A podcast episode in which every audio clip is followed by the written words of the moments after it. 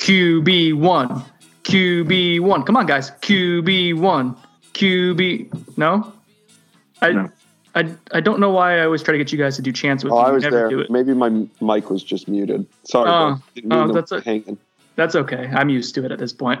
All right, welcome to Noles 24 7's On the Bench podcast. That's Chris Nee, Josh Newberg. The gang is all here, and we are talking about QB1. That's James Blackman. Uh, we're actually recording this, and for the full sake of transparency, uh, ahead of time. We we believe James Blackman going into Sunday was going to be named the starting quarterback uh, to the team. All three of us had different intel saying as much that the team, everyone expected him to at this point. It's just a matter of time before he's named. So we want to have the reaction ready to go before the news even happens. You think that's ethical, guys? I think it's I think it's fine as long as Alex Hornibrook isn't somehow uh, things don't change in like the next few hours. I think we're all set here. We're all Well, set that happens, then this one will never see the light of day. Uh, It'll it'll be like a um, put it in a vault somewhere and open it up in a few years, and it'll be like a, a collector's item. It'll be like the ET video games that they buried thousands of somewhere randomly. What? They buried ET video games? Yeah, I think there's even a Netflix uh, like show about it, like a documentary. Yeah, the, the ET video game that was supposed to be like awesome, but ended up being awful. There's thousands of copies supposedly buried somewhere, like in a. I, I think it's like a garbage dump. We're very much off topic, which has been three. Yeah, yeah, yeah. There's big, there's big, there's big news here. Yeah, FSU named a starting quarterback, uh, and it's James Blackman. And uh, and again, this isn't something that's, that's a huge surprise. We've documented fairly, fairly uh, exhaustively through the last week and a half or so that Alex Hornibrook did make it a, a closer battle than maybe initially expected in camp. That he took a lot of first team reps. Uh, some someone told me maybe, close to like a 50-50 break, but it was pretty close even going into the scrimmage this week. Uh, Josh, I want to start with you. Not surprised by this, right? Uh, but but what do you think of the actual decision, the timing of it, the way it's handled uh, right now, and just overall James Blackman being the starting quarterback for Boise State? Well, it makes sense because if Willie Taggart didn't name James the starter coming out of the spring and didn't name him the starter heading into camp, then this was the most logical time to do it. Um, as we talked about on podcast before, we, you know, we thought there was maybe a need to to hold off on naming the QB because of a possible transfer from the other guys and, and affecting depth. Well, you know, whether that's true or not, it's plenty of time. It's okay. Um, think the fact that James Blackman was a leader off the field for so long, he's going to make the seamless transition of being becoming that leader on the field as well. All right, and and Chris, you uh, you I think pretty much share the same views, right? Like I feel like we're all kind of on the same page with this. So, so like I, this is something that we expected, um, but in terms of having James like as the face of the of the program right now, at least you know when you're quarterback, you're you're the face of the program. Uh, do you think that was ultimately the the right decision? And did you like the way this was handled? I think they wanted to allow the best quarterback to kind of step forward. I don't think they're thinking about long term, even though I think James is the best long term option. I think it was a matter of trying to find a guy that they believe could lead FSU to best against Boise State, the best going forward in this season, and that fit what they were trying to do. And I think Blackman's a guy that kind of had to fit into what they were expecting, and that didn't necessarily have a guy that fits anything that they're trying to do perfectly. They haven't really recruited a guy who's tailor made for their system.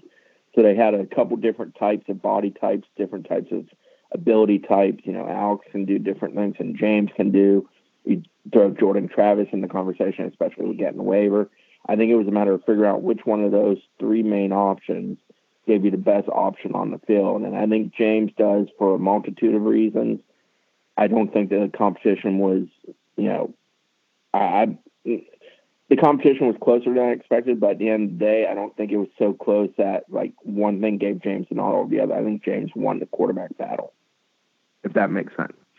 Yeah, it, it does, and and that's kind of what I've tried to rationalize through uh, knowing that, learning that James was going to be the starting quarterback, and, and why it took uh, throughout the entirety of fall camp, and why you gave so many valuable reps to to Alex Hornibrook within the context of you know the first team offense up through this point in camp. Uh, I think with with James, I guess what you had to see from him was one, how did he do with legitimate competition and pressure and, and things not going well? And you know, our understanding was that he had a really good start to camp.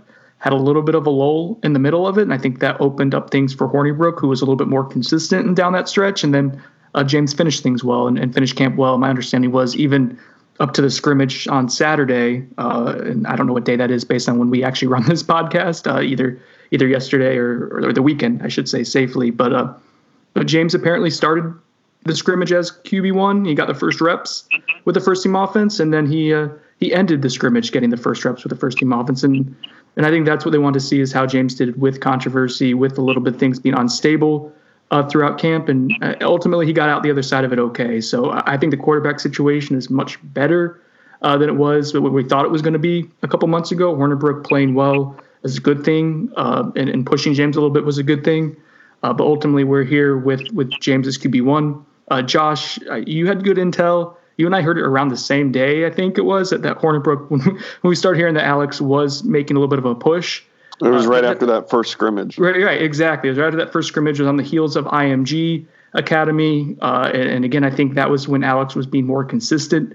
Uh, what were you hearing at that time? Because because I think people were kind of rolling their eyes when when we were reporting this, but you and I were hearing it from multiple sources inside the program to the point where where it seemed fairly consistent.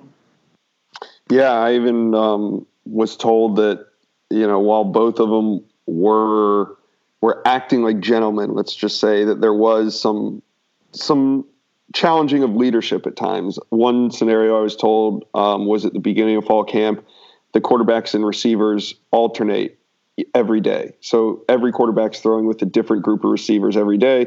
And one of the days, Keith Gavin was heading out to throw with Hornibrook, and and and Blackman said, you know, hey, it's my day with Gavin, and Hornibrook was like, yeah, you know, that was, you know, today's a new day, and he was just going to kind of keep keep walking out there with with Gavin, and Blackman was like, no, like you know, no, this isn't how it's going to operate, and he kind of asserted himself as as leader, and I think it was uh, it was kind of a back and forth, and while James didn't pull away, um, Hornibrook also did enough to kind of keep his name in the conversation from the first scrimmage all the way to the second. And here we are with James Blackman as our starter, but I think that there was a healthy competition the whole way through camp. I think it, yeah, been, it, it, would have been great to see a, a knockdown, drag out fight between the two quarterbacks over who got to throw the ball to Keith Gavin. you want you want things to be uncomfortable though, especially in I a agree. setting where yeah. we're competitive. I, I think I think that's an excellent way of going about it. And Alex is a very confident young man who's had a lot of starts under his belt, played major college football games. He knows who and what he is, and he's very comfortable in his own skin. And he didn't come here to be a backup. And then James is a guy who obviously has one year of experience, sat on the bench last year for the majority of the season, but he's also kind of been in that position when he's been the guy. So you have two guys who have alpha mentalities, and you want them to bang heads because it kind of forces them to go out there and be the best capable player they can be in a practice setting and that's going to help the cream rise to the top. Yeah, I agree with that. And the person that told me this, you know, they also said that this has been a very respectable battle. The two guys, even though they, you know, they have their differences or, or compete out on the field, when they get back into the film room, they're all going. You know, they're all they're all talking, they're all friendly, and it, it's just great competition. I think this is a, a much better situation than what we had last year. I yeah. I, am not. I'm not sure the talent is better in the quarterback room, but I do think it's a healthier quarterback room, if that makes sense. I agree with that.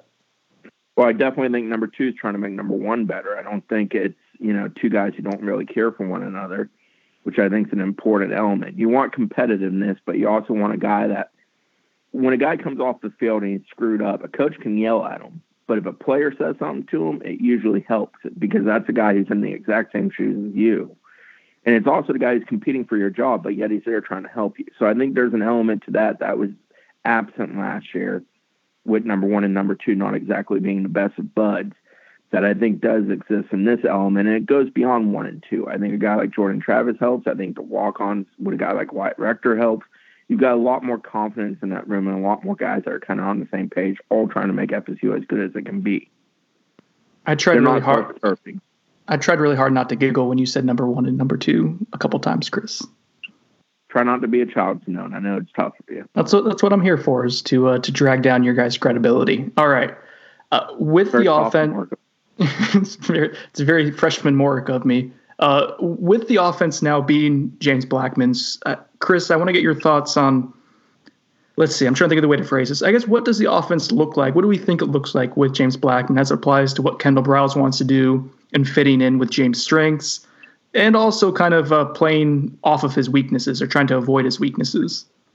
Well, I don't think the offense would look drastically different with anybody at their disposal. I think it's kind of uh, you know, you're fitting the quarterback into what you're trying to do more than the quarterback it creates what you're trying to do. As far as how James fits what I think Kendall Briles is trying to accomplish, I think it's a lot of quick throws, quick decisions, and then it's the ability to go vertical when time permits, when the protection is there, and when they keep guys back to help with the protection. I think James is a little better as far as helping with his legs than maybe Alex would be.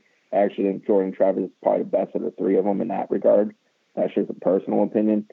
Um, but I, I think it just makes the offense a little more where there's a very strong familiarity between the guy who is distributing the ball and the guys he's giving it to, both in the running backs and the receivers. He's got a lot of experience with a lot of those guys as compared to Alex. He's tried to be a quick study, but has only been here since May.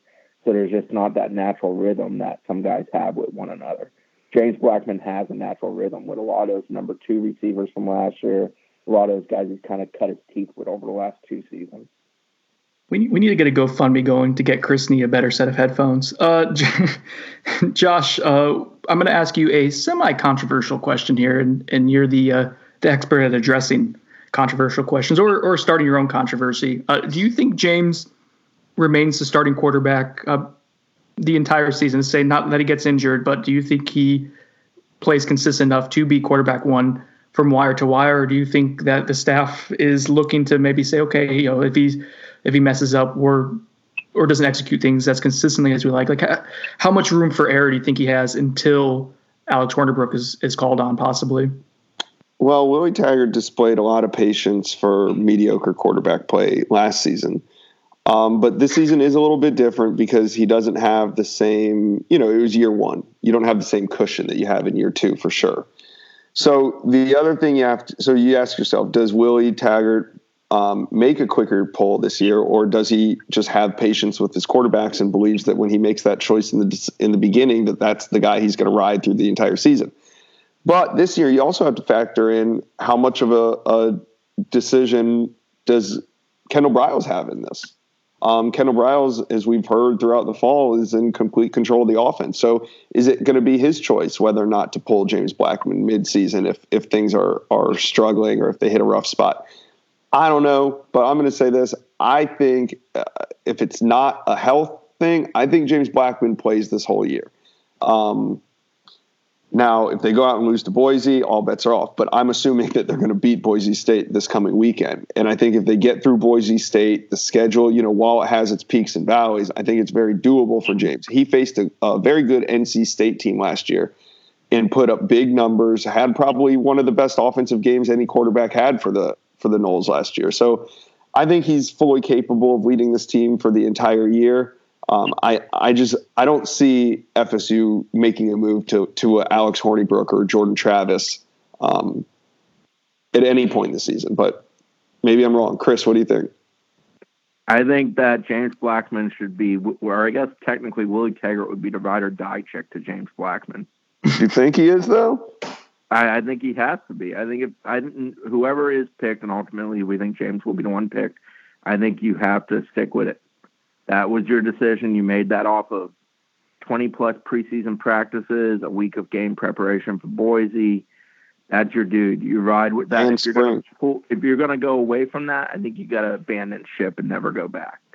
Well, uh, well, that may be the the end game if you did. Uh, sorry, I just watched Avengers Endgame last night, so it's on the top of my head. If, you did want, go away from James Blackman, I do wonder at any point in the season, uh, for if you don't like the way he's playing, I would do wonder what that would do long term to the quarterback room and, and, his future with the team. But uh, as it applies to James uh, going into the season, I, I guess I wonder like why. I'm trying to think of the right way to phrase it. I guess I wonder why they gave Hornibrook so many reps so late into camp. Um, I understood the the mixing and matching of working those guys with ones and twos.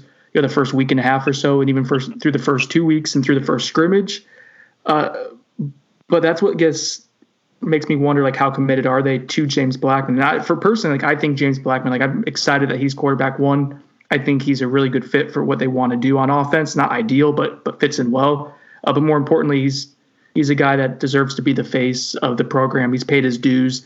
I think the team will play really hard for him. I think it's a logical decision. But guys, I just don't understand. I guess why. I know we said it was good good decision. It's good to have some competition, but I guess I wonder why it lingered so long into camp uh, and why you, you didn't have James take so many first team reps up to this point. That's the one thing I wonder about. But do you, do you think Willie and the staff ever had any intention of announcing this thing any sooner than they eventually did?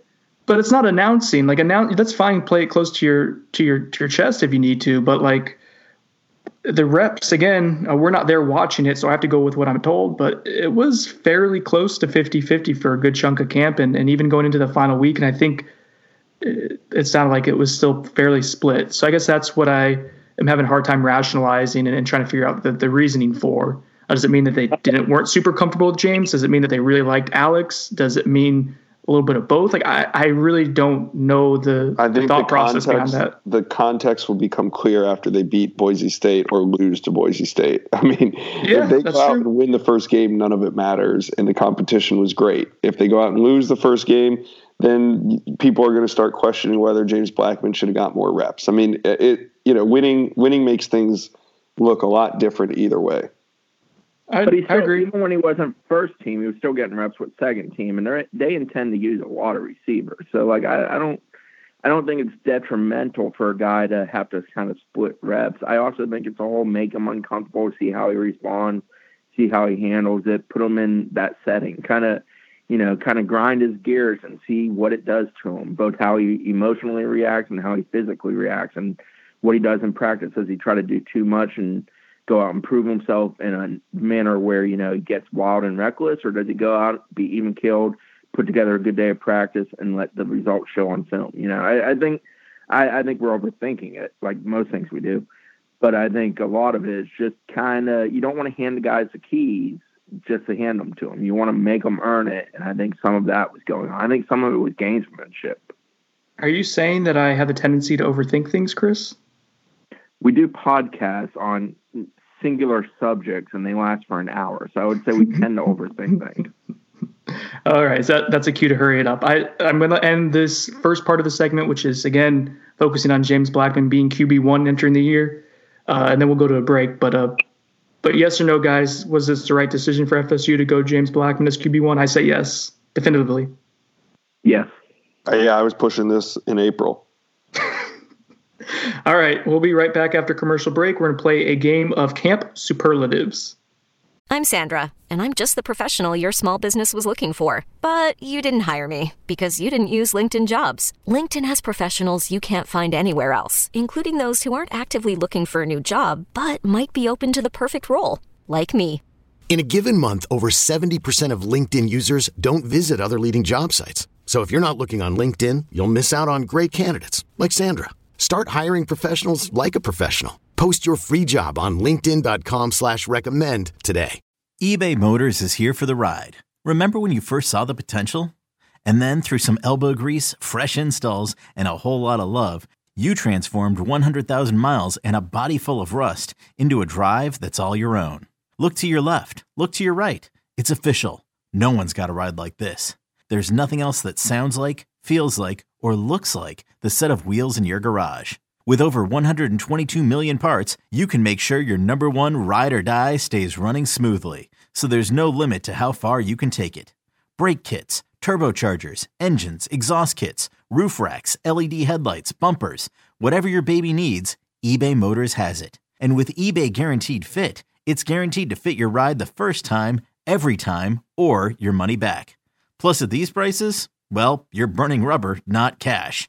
Keep your ride or die alive at ebaymotors.com. Eligible items only. Exclusions apply.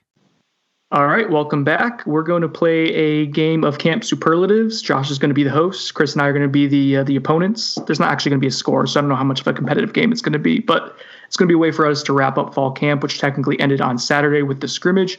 But first, Josh, you were there in person. You got to see Florida and Miami go at it. And man, what a shit show of a football game that was. Yeah, it was uh, it was awesome being. Well, you know what? I actually did not go to the game. Um, I was in Orlando though, but it was awesome. Um, Wait, so you went to Orlando for the tailgate and then go to the actual game? yeah, yeah. I had no intentions of going in that stadium. Did you go to Pom Poms? Did you go to the well, restaurant no, I told we- you to go the- to?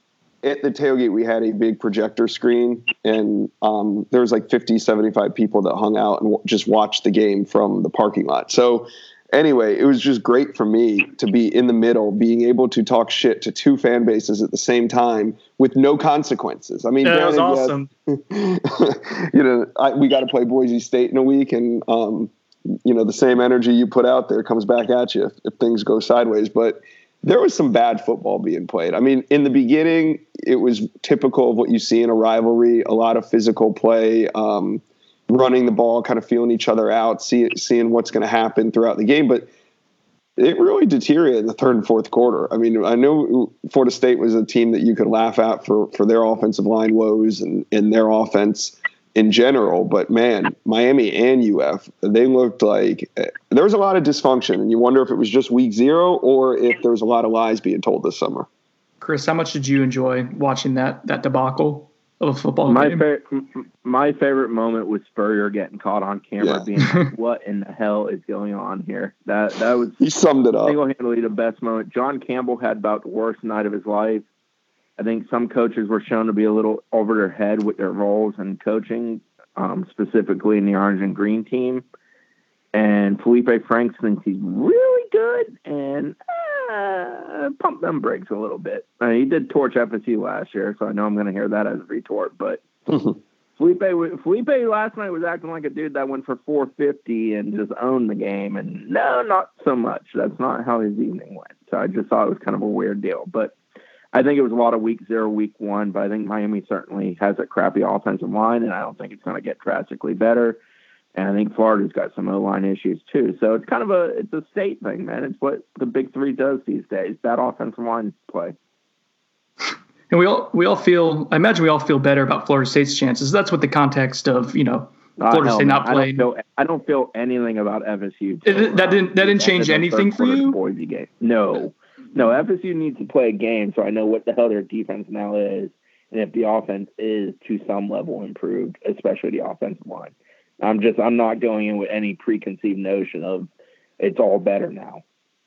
I'm sipping the Kool Aid. Florida State Yeah, I think both rivals this year. I think we're going to see a lot of improvement just due to uh, better communication. You know, the way that it's being streamlined now through two ma- main coaches instead of just kind of being all over the place. I think that I think that is going to play a vital part in this offense looking satisfactory. See, I finally wrote the story, and Josh read it, and this is what happened. Aw, synergy. So cute. I'm buying so it, adorable. sipping uh, Nee's Kool Aid that he poured for me. Thank you. Mm. All right, so we're going to do a little game of camp superlatives, camp rewards. And essentially, this is just going to be a fun way for us to kind of semi rapid fire recap uh, FSU's Yeah, camp.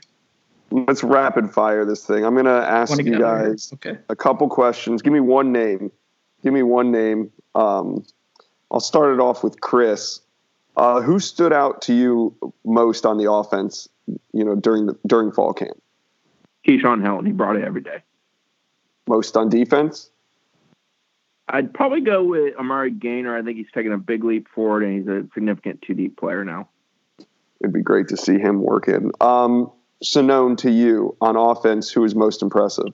I'll stay with the slot receiver theme, but I'll go DJ Matthews. Uh, he was really consistent from everything we heard. Uh, I think at one point he caught the most passes of anyone in camp in one-on-one battles. Uh, he seems focused. I I really think he's going to have a great season, especially with JB throwing him the ball. Defense. Uh, he didn't practice the entire time, but when he was healthy and right, man, he's Marvin Wilson's just going to be a stud, especially in the role they're having him at. He's going to crash the pocket inside. He showed he can do stunts outside. Like he's going to be the full package. I think he's going to be really, really great this season. And he's moving well. Did you have you laid eyes on him since his return? He, he's still working back a little bit. Uh, he looked great before the knee injury, uh, and we expect him to be full go for Boise State. Uh, but I can't give you a percentage of like where he's at physically. It didn't look like 100% yet from from what we saw. All right, Chris, to you, who's the who's been the top rookie on offense? Top rookie on offense. Well, Ryan Roberts count, even though he's a grad Yeah, transfer. that's why Sure. I said rookie, not freshman. Ryan Roberts would be the man. He's your starting right tackle, and you know it takes away one big issue they had entering the preseason. What about on defense?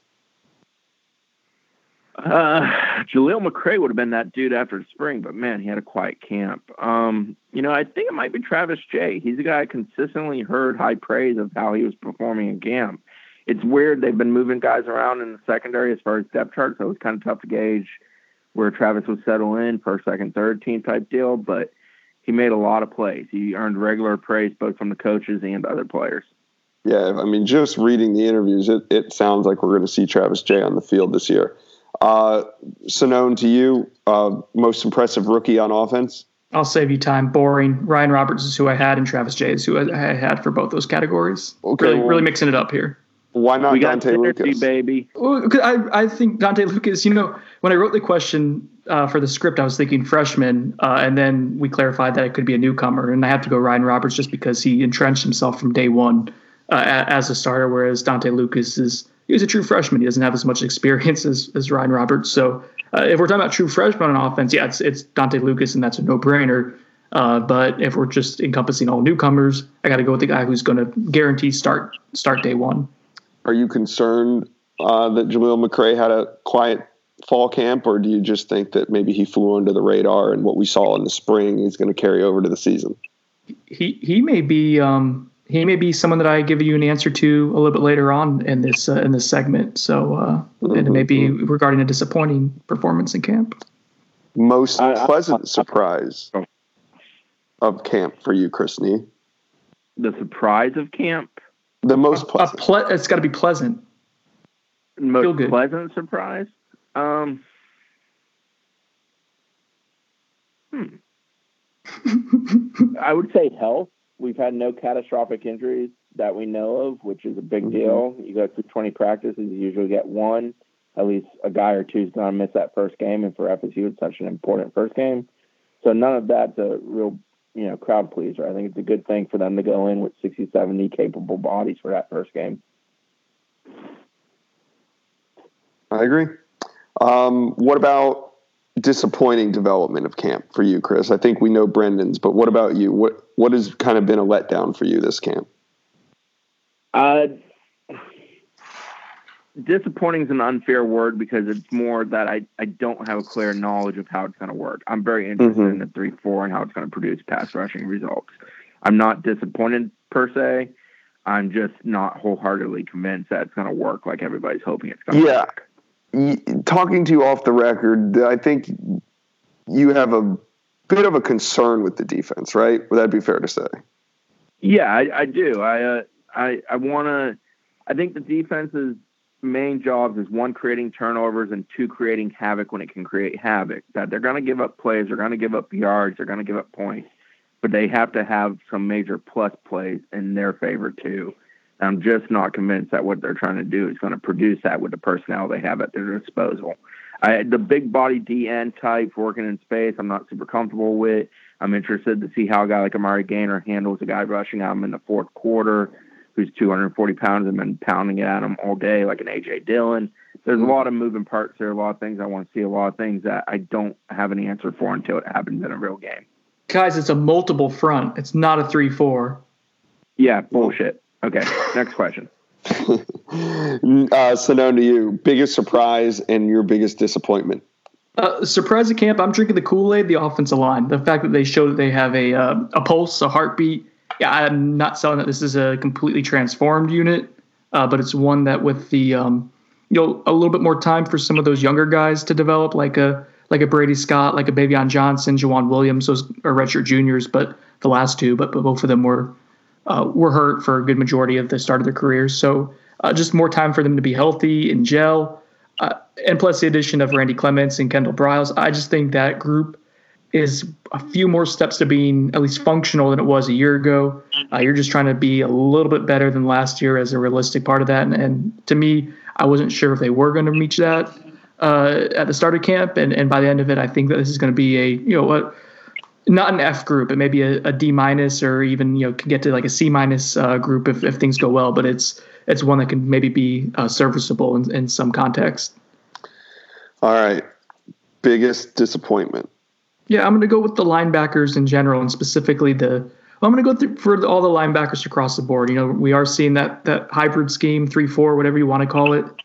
Uh, and in some ways, like I'm with Chris. There's a lot of question marks. I've mm. told I was told that the pass rush was maybe a little bit better than than we were initially led to believe, but uh, it's an unknown. I don't know what Janarius Robinson is going to do as a starter outside, or if it's Joshua Kaindoh. He was hurt. Joshua Kaindoh was hurt and out for most of camp.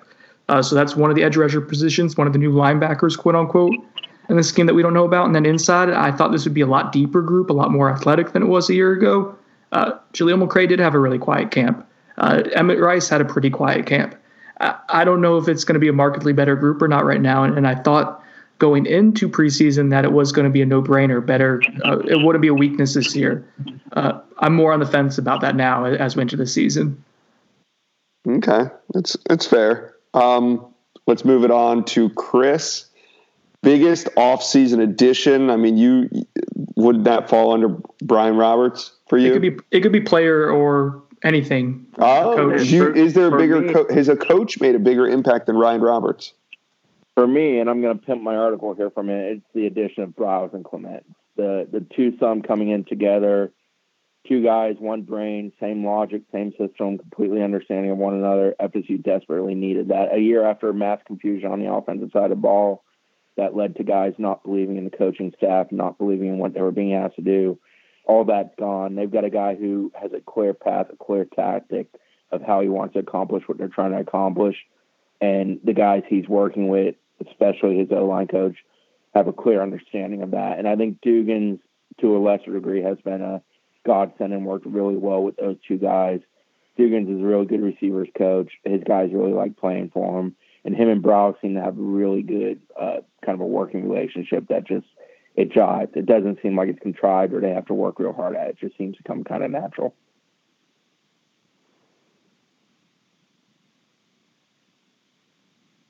Josh muted himself. I'm fairly confident. I did. I was throwing it to you. Though. You could answer. I'm not a team player. Come on. Um, the same question for me. It's going to be a really short answer. Uh, I agree with Chris. I think the the Briles Clements combination, Briles in general, but getting Randy with them too yeah. is a really big uh, a big addition. And what Chris's story sums it up really well. You guys should read it on Noles247.com. Synergy, yeah. baby. I agree with you guys because there's the pieces are still there with Cam Akers and Laybourne and DJ Matthews and Tamorrion Terry. Tre' McKitty. I mean, the pieces are there. They just got to get it together. Um, so I agree yep. with each of you. What uh, this is to Chris, which has been which has been the most fierce position battle this camp? It's probably Mike Arnold, Dontae Lucas. We've seen them both get a healthy amount of reps with the first team, and I think it's truly a competition. I think it's a competition that's going to be ongoing into the season. Mm-hmm. Um, you know, as things seen this past week, I would say Mike Arnold probably your guy that's getting a nod as a starter against Boise.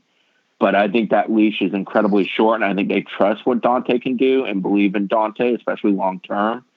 Um, I think they're just again trying not to hand the keys to a guy without making him work to earn it. Yeah.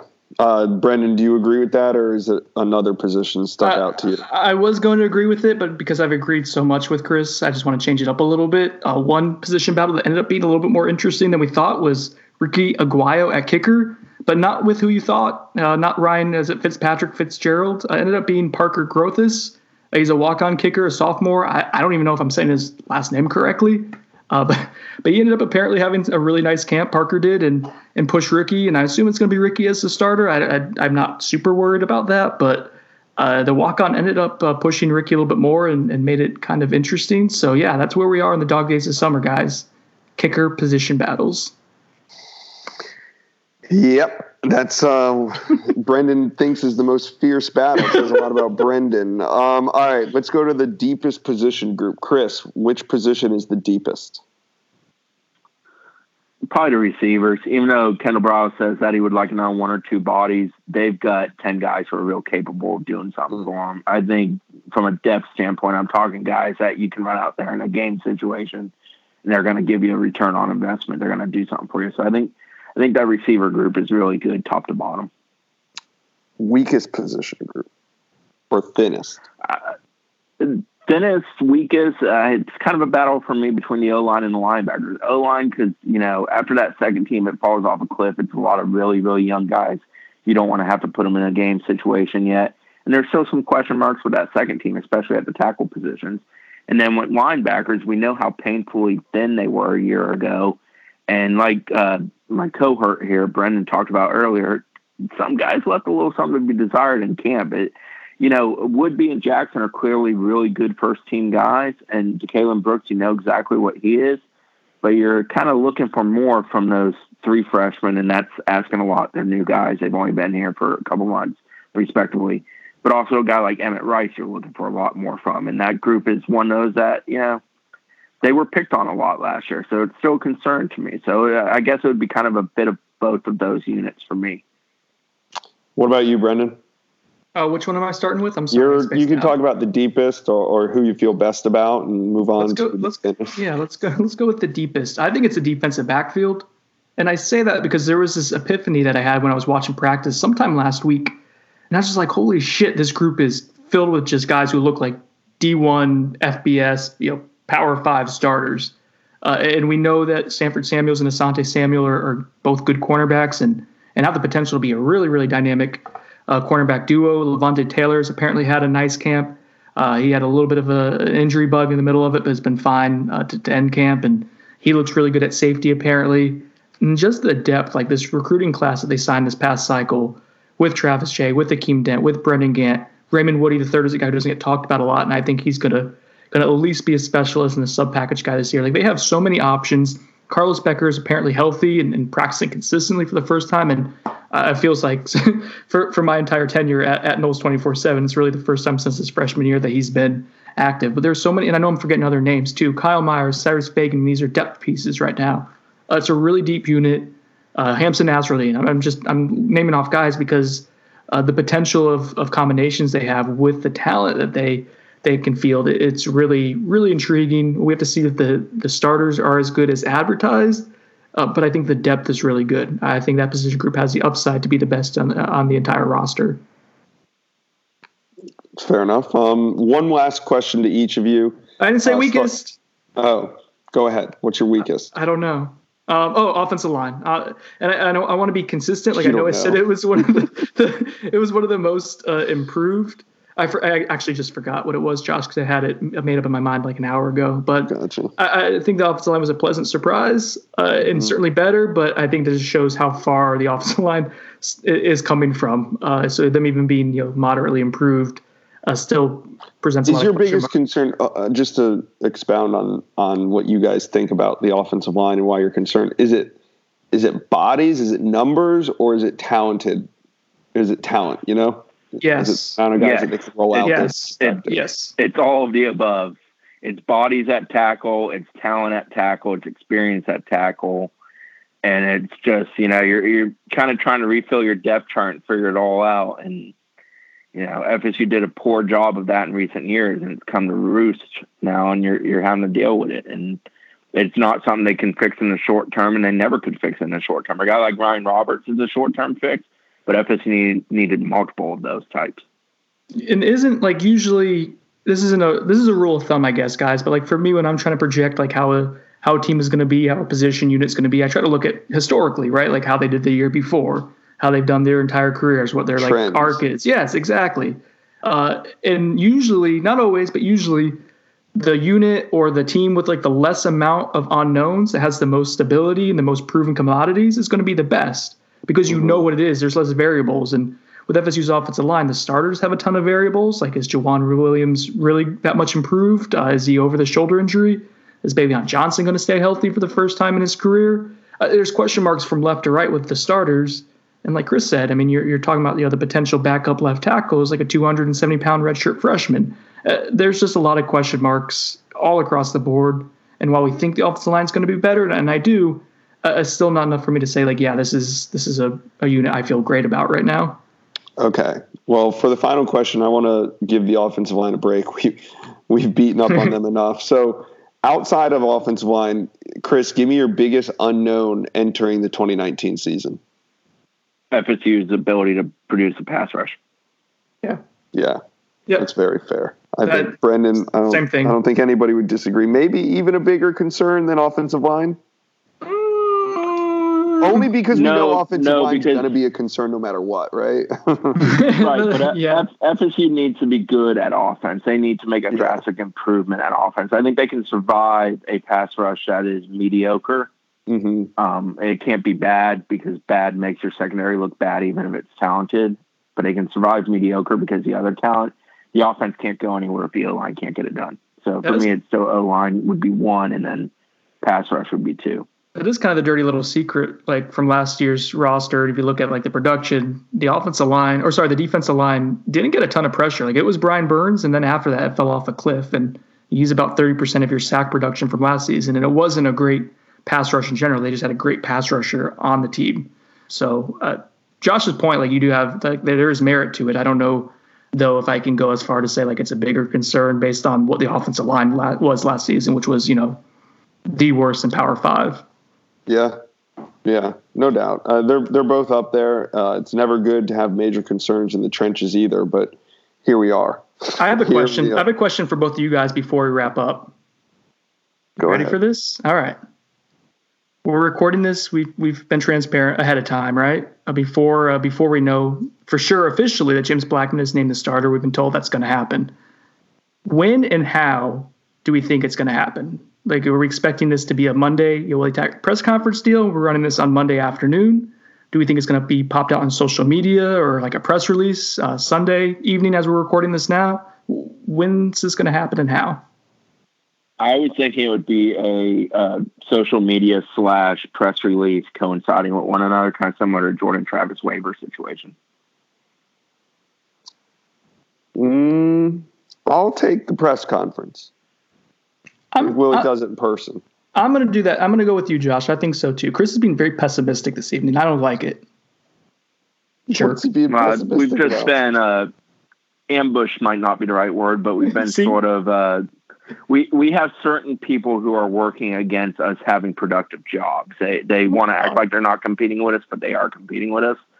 Um, so we're dealing off with some of your that. chest. So yeah, See, see, I'm, I'm a bit I'm, I'm a bit in my feelings about this. I'm a little emotional about it, but I just got that feeling they might be out to screw us a little bit. So Mm. yeah, see, Josh. I asked it because I knew it was going to evoke a. Uh, I knew it was going to evoke an emotional response from someone here. I wasn't sure who, but I knew there was going to be some emotion stirred up from it. Right. It worked out. Season's here, emotions are running high. Wouldn't want Let's it go.